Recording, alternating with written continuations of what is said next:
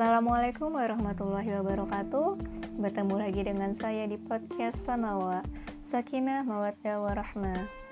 Kali ini saya akan membahas tentang pengasuhan anak di dalam Islam. Sebagaimana kita ketahui, anak merupakan anugerah yang Allah berikan kepada setiap orang tua. Anak merupakan amanah yang Allah titipkan untuk dijaga, dididik, dibimbing untuk menjadi anak-anak yang solih dan solihah, menjadi anak-anak pejuang Islam, menjadi anak-anak yang bisa berguna bagi nusa, bangsa, serta agamanya.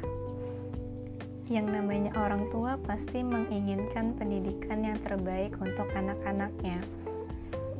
Adapun pendidikan yang paling penting dan paling utama untuk anak adalah pendidikan tauhid, yaitu memperkenalkan Allah kepada sang anak. Hal ini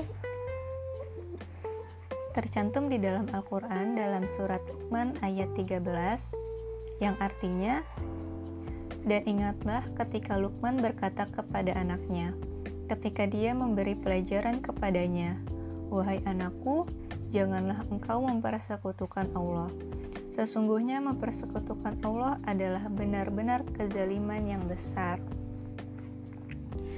Selain itu, anak juga memiliki hak-hak yang perlu dipenuhi oleh kedua orang tuanya. Baik itu hak anak sebelum lahir, hak anak di dalam kandungan, maupun hak anak setelah lahir. Hak anak sebelum lahir adalah dengan memilih pasangan yang terbaik, yaitu sama dengan memilihkan orang tua yang baik untuk sang anak dari sini kita ketahui bahwa pendidikan anak dimulai dari sejak sebelum menikah atau ketika kita memilih pasangan. Memilih pasangan maka sama dengan memilihkan orang tua untuk anak-anak kita nantinya.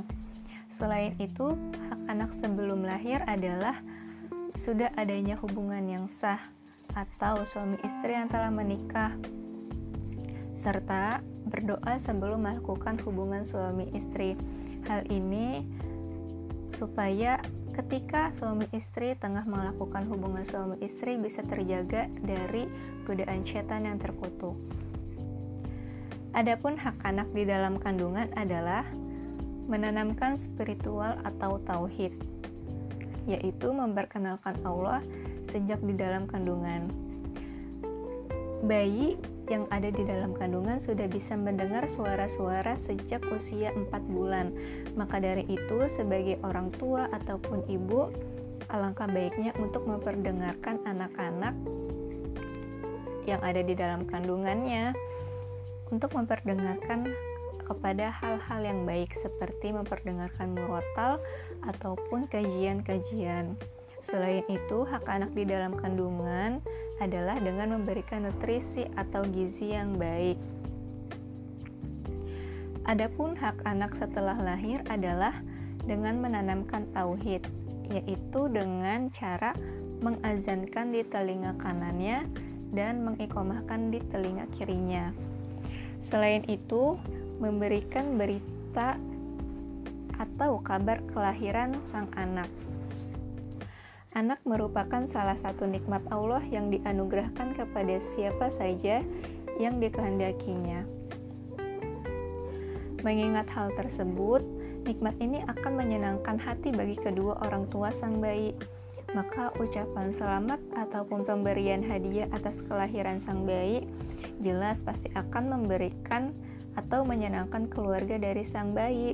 Hal ini akan menimbulkan nuansa gembira serta mempererat tali kasih dan ikatan persaud persaudaraan antara sesama kaum muslimin. Selanjutnya adalah mentahnik anak. Mentahnik adalah mengunyahkan sesuatu lalu meletakkan dan mengusap-usapkan kunyahan itu di mulut bayi. Biasanya yang dikunyah adalah kurma. Gunanya untuk memperindah mulut sang bayi merangsang supaya dia mau menyusu maupun memperbaiki pencernaannya. Selain itu, hak anak setelah lahir adalah dengan memberikan nama yang baik untuk sang anak. dan mengakikahkan anak, serta menyusui anak sampai usia 2 tahun.